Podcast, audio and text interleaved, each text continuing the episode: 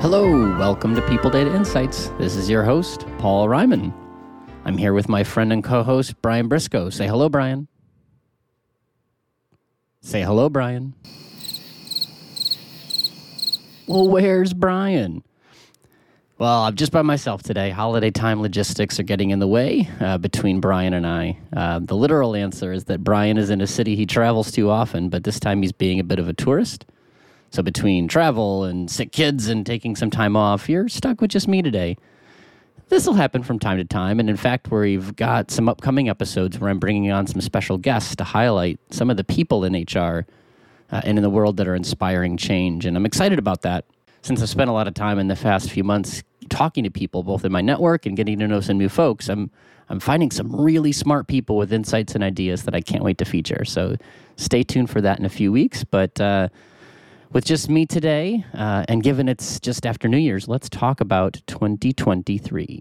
Happy New Year! So happy 2023 to all of you from me and from Novo Insights.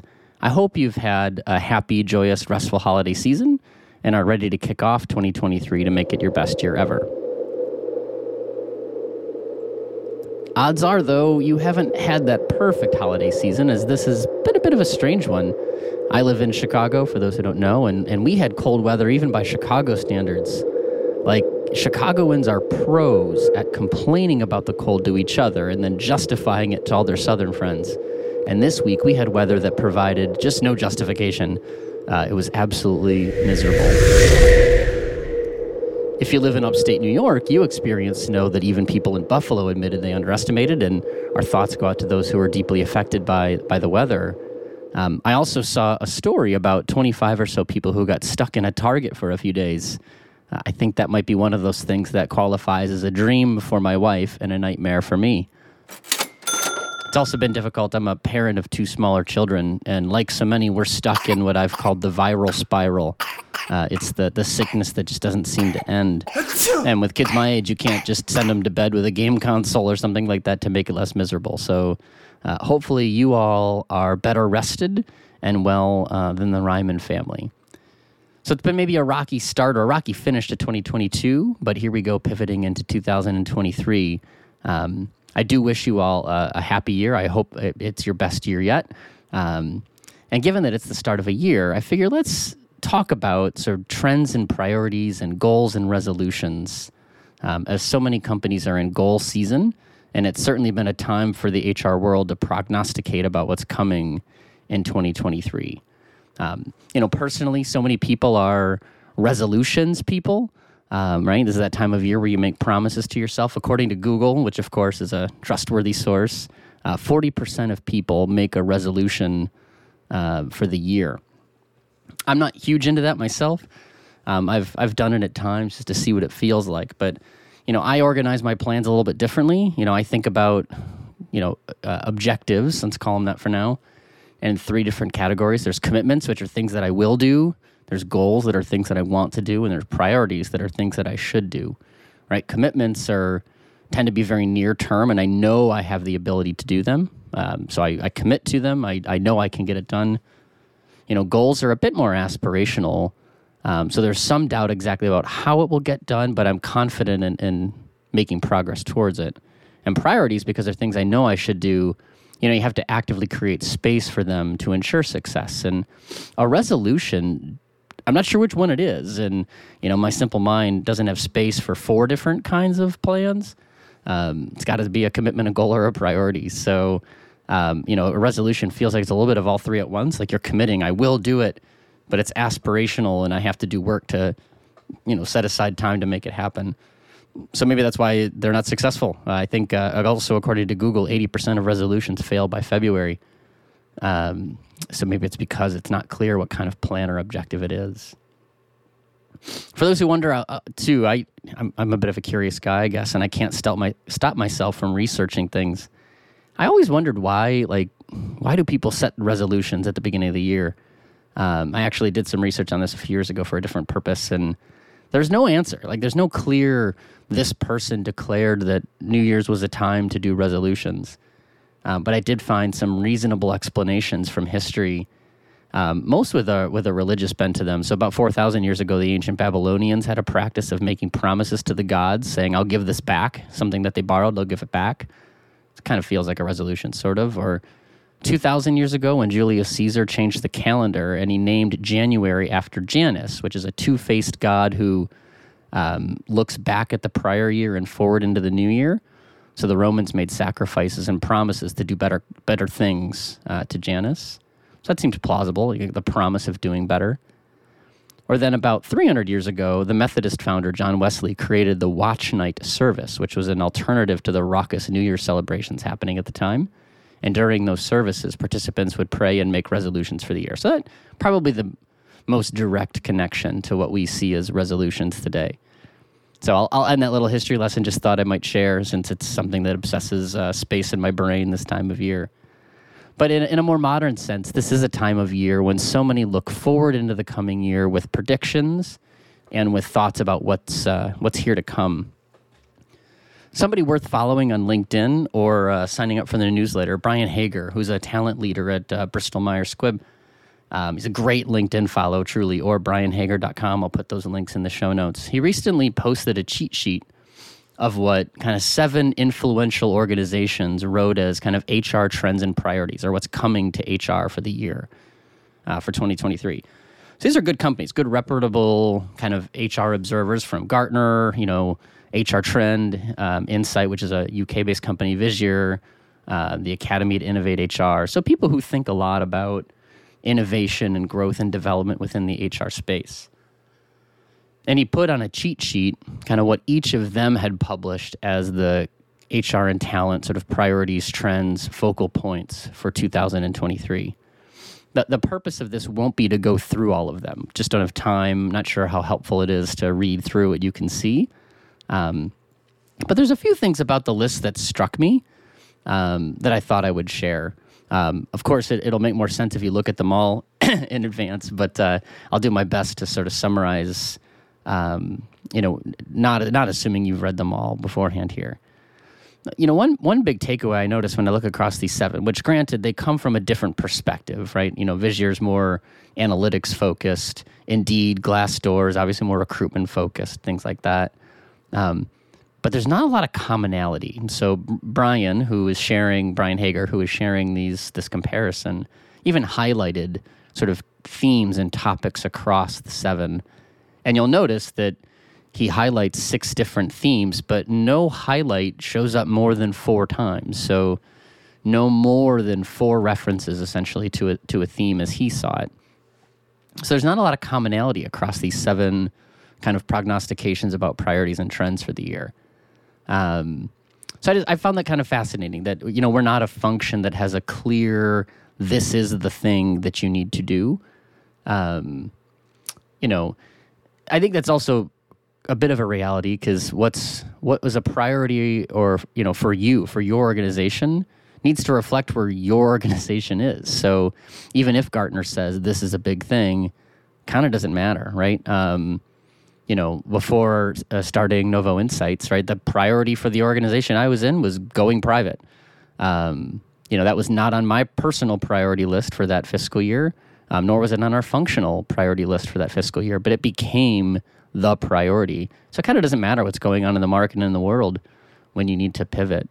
So that will become a priority for so many, right? There's a lot of predictions that a lot of software companies, publicly traded SaaS companies might be going private in the coming year, just given the valuation busts and the ample capital that sits on the sidelines. So that might be something that's not a priority for the industry at large, but it will be a priority for somebody listening, just because it's going to be an important thing.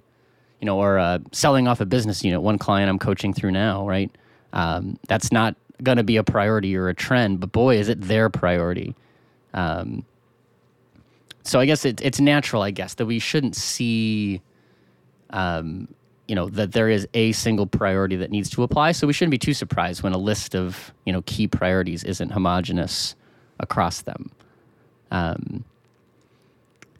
think another thing that struck me across these lists, I shouldn't say all, Brian Heger highlighted sort of remote hybrid work, as one of the ones that cut across.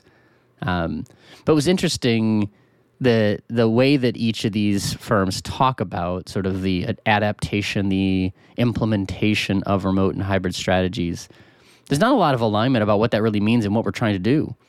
So I think even though the concept may be a priority because it's been to an extent thrust upon us in a post-pandemic world and by a talent market that's voicing strong preference, but there's not a clear answer yet. So the priority may exist, but it's hard to commit to what that solution looks like still as so much is happening. There's a lot of innovation in that space. Listen to a previous episode where Brian Briscoe and I talked about remote work and a lot of the investment that is occurring to make hybrid and remote work even more successful. Another thing that struck me is there's actually not really any focus across the seven on managing the economic uncertainty than we're in. 2022 is a hard year for HR in terms of, pay budget uncertainty, a lot of challenge in workforce planning and hiring. It's certainly not feeling like a great kind of economic market moving forward with all sorts of challenges from a recruitment standpoint. Josh Bersin recently did an article and recorded a podcast. I'll put those links in the show notes as well on the realities of the HR tech market and kind of what that looks like going forward. And he talks about how it's a hard, difficult market upcoming where so many companies have invested a lot in technology over the past several years. And it's going to be time to look at what kind of return on investment are you actually getting from those past implementations or past purchases. I know when I think about my own personal experience as an operator, there were so many tools that felt like they make sense, but they were one more tool that over time just somebody didn't want to use anymore or the person who really championed it had moved on, and as a result there was less of a focus on its usage or the business problem it was meant to solve. A more organic or native solution came along the way. So Bersin kind of calls that out and says there's really a need to start back with a strategy about what your kind of people experience or employee experience strategy is, and that will parlay into kind of what tools, systems, processes are necessary in order to deliver that experience optimally. Certainly, by the way, if that's a quick commercial, if that's something you're concerned about or trying to figure out how to get the most out of the tech investments you've made, give me a call. It's kind of one of the things we do here. But it's certainly, I think, in a period of economic uncertainty, we do need to be thinking about, is that $4 per employee per month investment something we want to make at this stage? Are we getting optimal value from it? Another thing that struck me about the kind of priorities and trends that were shown here was a little bit less on sort of pay transparency than I would have expected. Now, maybe that comes from a lot of the work I'm doing with folks on pay transparency and the ripple effects thereof. But I do think with the, implementation of new California law, past, with the New York laws and things like that have come into fruition, I do think we're just seeing an early stage wave of change in the compensation space, since so many of the pay structures and pay practices, well, maybe not so many pay practices, but pay structures were not built for publishing, right? Our pay structures were largely built for administration and behind-the-scenes management and leader enablement. They weren't really built as a product for the employee or for the open market. Pay practice is a little less so. I think companies have done a better job of being more transparent and open about how they pay or how a plan works. But ranges, how do we think about ranges? How much do we pay for a job? How do we think about how much you get for a raise? What's the market doing? Those are not things that we've necessarily always thought about publishing to the wider market. So there are legs to this in terms and implications for talent acquisition, for talent management, as the compensation world understands and digests how to move into this more transparent market. It doesn't help that we're doing this in the context of more location independence for work. More jobs are being posted without a location or in multiple locations than I've ever seen in my career, that's for sure. And if you don't know if you're going to fill a job in San Francisco, Denver, Chicago, or Austin, it makes it a lot more difficult to post a relevant pay range, as might be required by California law to do so. So it's a difficult world to be more transparent. Yet here we are, requiring more transparency as a result. So it's a challenging time. I think there's legs there. So I'm a little surprised that there isn't more of a priority being placed on that, or a trend being identified around pay transparency. There's some there, but it's pretty limited in that sample of 7. I do recommend, at least browsing the cheat sheet, the Brian Heger cheat sheet that is linked in the show notes. They're definitely worth reading through these articles just to see what others are thinking. As I mentioned though before, I'm not sure they should be interpreted as your priorities. Don't assume that because these are the trends that you need to respond to them. I think I drove my CHROs crazy in the past, kind of pushing on shiny object priorities, shiny object goals. Like, yeah, we think we need to do that, but do we really need to do that? And I think some of these may reflect that. There may be good reason to wait or good reason to say, yeah, that might be something that feels like it's happening, but now is not the time for our company to push on that. This may be a year to focus on the basics. This may be a year to, address that long-standing, I put this in little air quotes, evergreen priority, that goal that seems to always be there that never gets finished, or that you don't feel like you've made brought it to completion. Maybe this is the year for that. Or as mentioned, this might be a year of MA or divestiture activity in your organization that just needs to be focused on. And as a result, resist the temptation to throw one more goal out there, or, approach one more shiny object HR priority, because that's just going to burn out your team and make a difficult talent market sort of even worse. So with that, those are just some thoughts and reflections about some, trends and priorities that have been identified by others. I do think, given that we are moving out of we're still in a difficult and challenging labor market, but I think that the nature of how we manage a workforce and the role that a people team plays in that decisioning has certainly evolved and continues to evolve. So all the seeds in the, the soil are there for you and your organization to make a bigger impact in 2023. We're here to help, of course. Again, shameless plug, but Novo Insights exists to help you make a bigger impact in your organization. If there's something we can do to help, please reach out. We'd love to do so. But I wish you personally the best, professionally the best. I hope 2023 is a year of growth. Learn something new, take on a new challenge, that's for sure. I look forward to working alongside all of you in the coming year. This podcast, as always, is brought to you by Novo Insights, where we exist to help people teams make a bigger impact in their organization. If you enjoyed this podcast, do us a favor. Go ahead and share it on LinkedIn. If you find the Novo Insights posting that links to the episode and share that, there's some free swag coming your way. We'll reach out to you and see what you want. But there's some fun choices, like a new t-shirt that talks about being a robot tamer for those of you that are in the business of training artificial intelligence. Or my personal favorite that I wear whenever I talk to lawyers, where it says, "At least I'm not a lawyer," because it's not like us HR people have the greatest reputation in the world. So free HR swag if you share the Novo Insights post that contains this episode.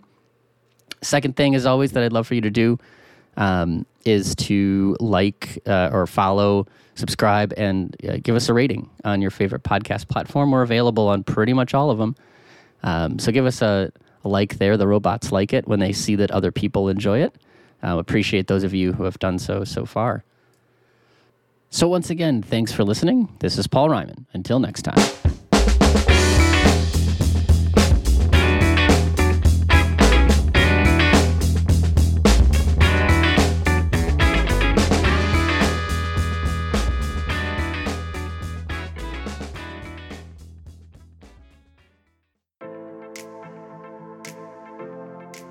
Has anyone looked at your exit interview data lately?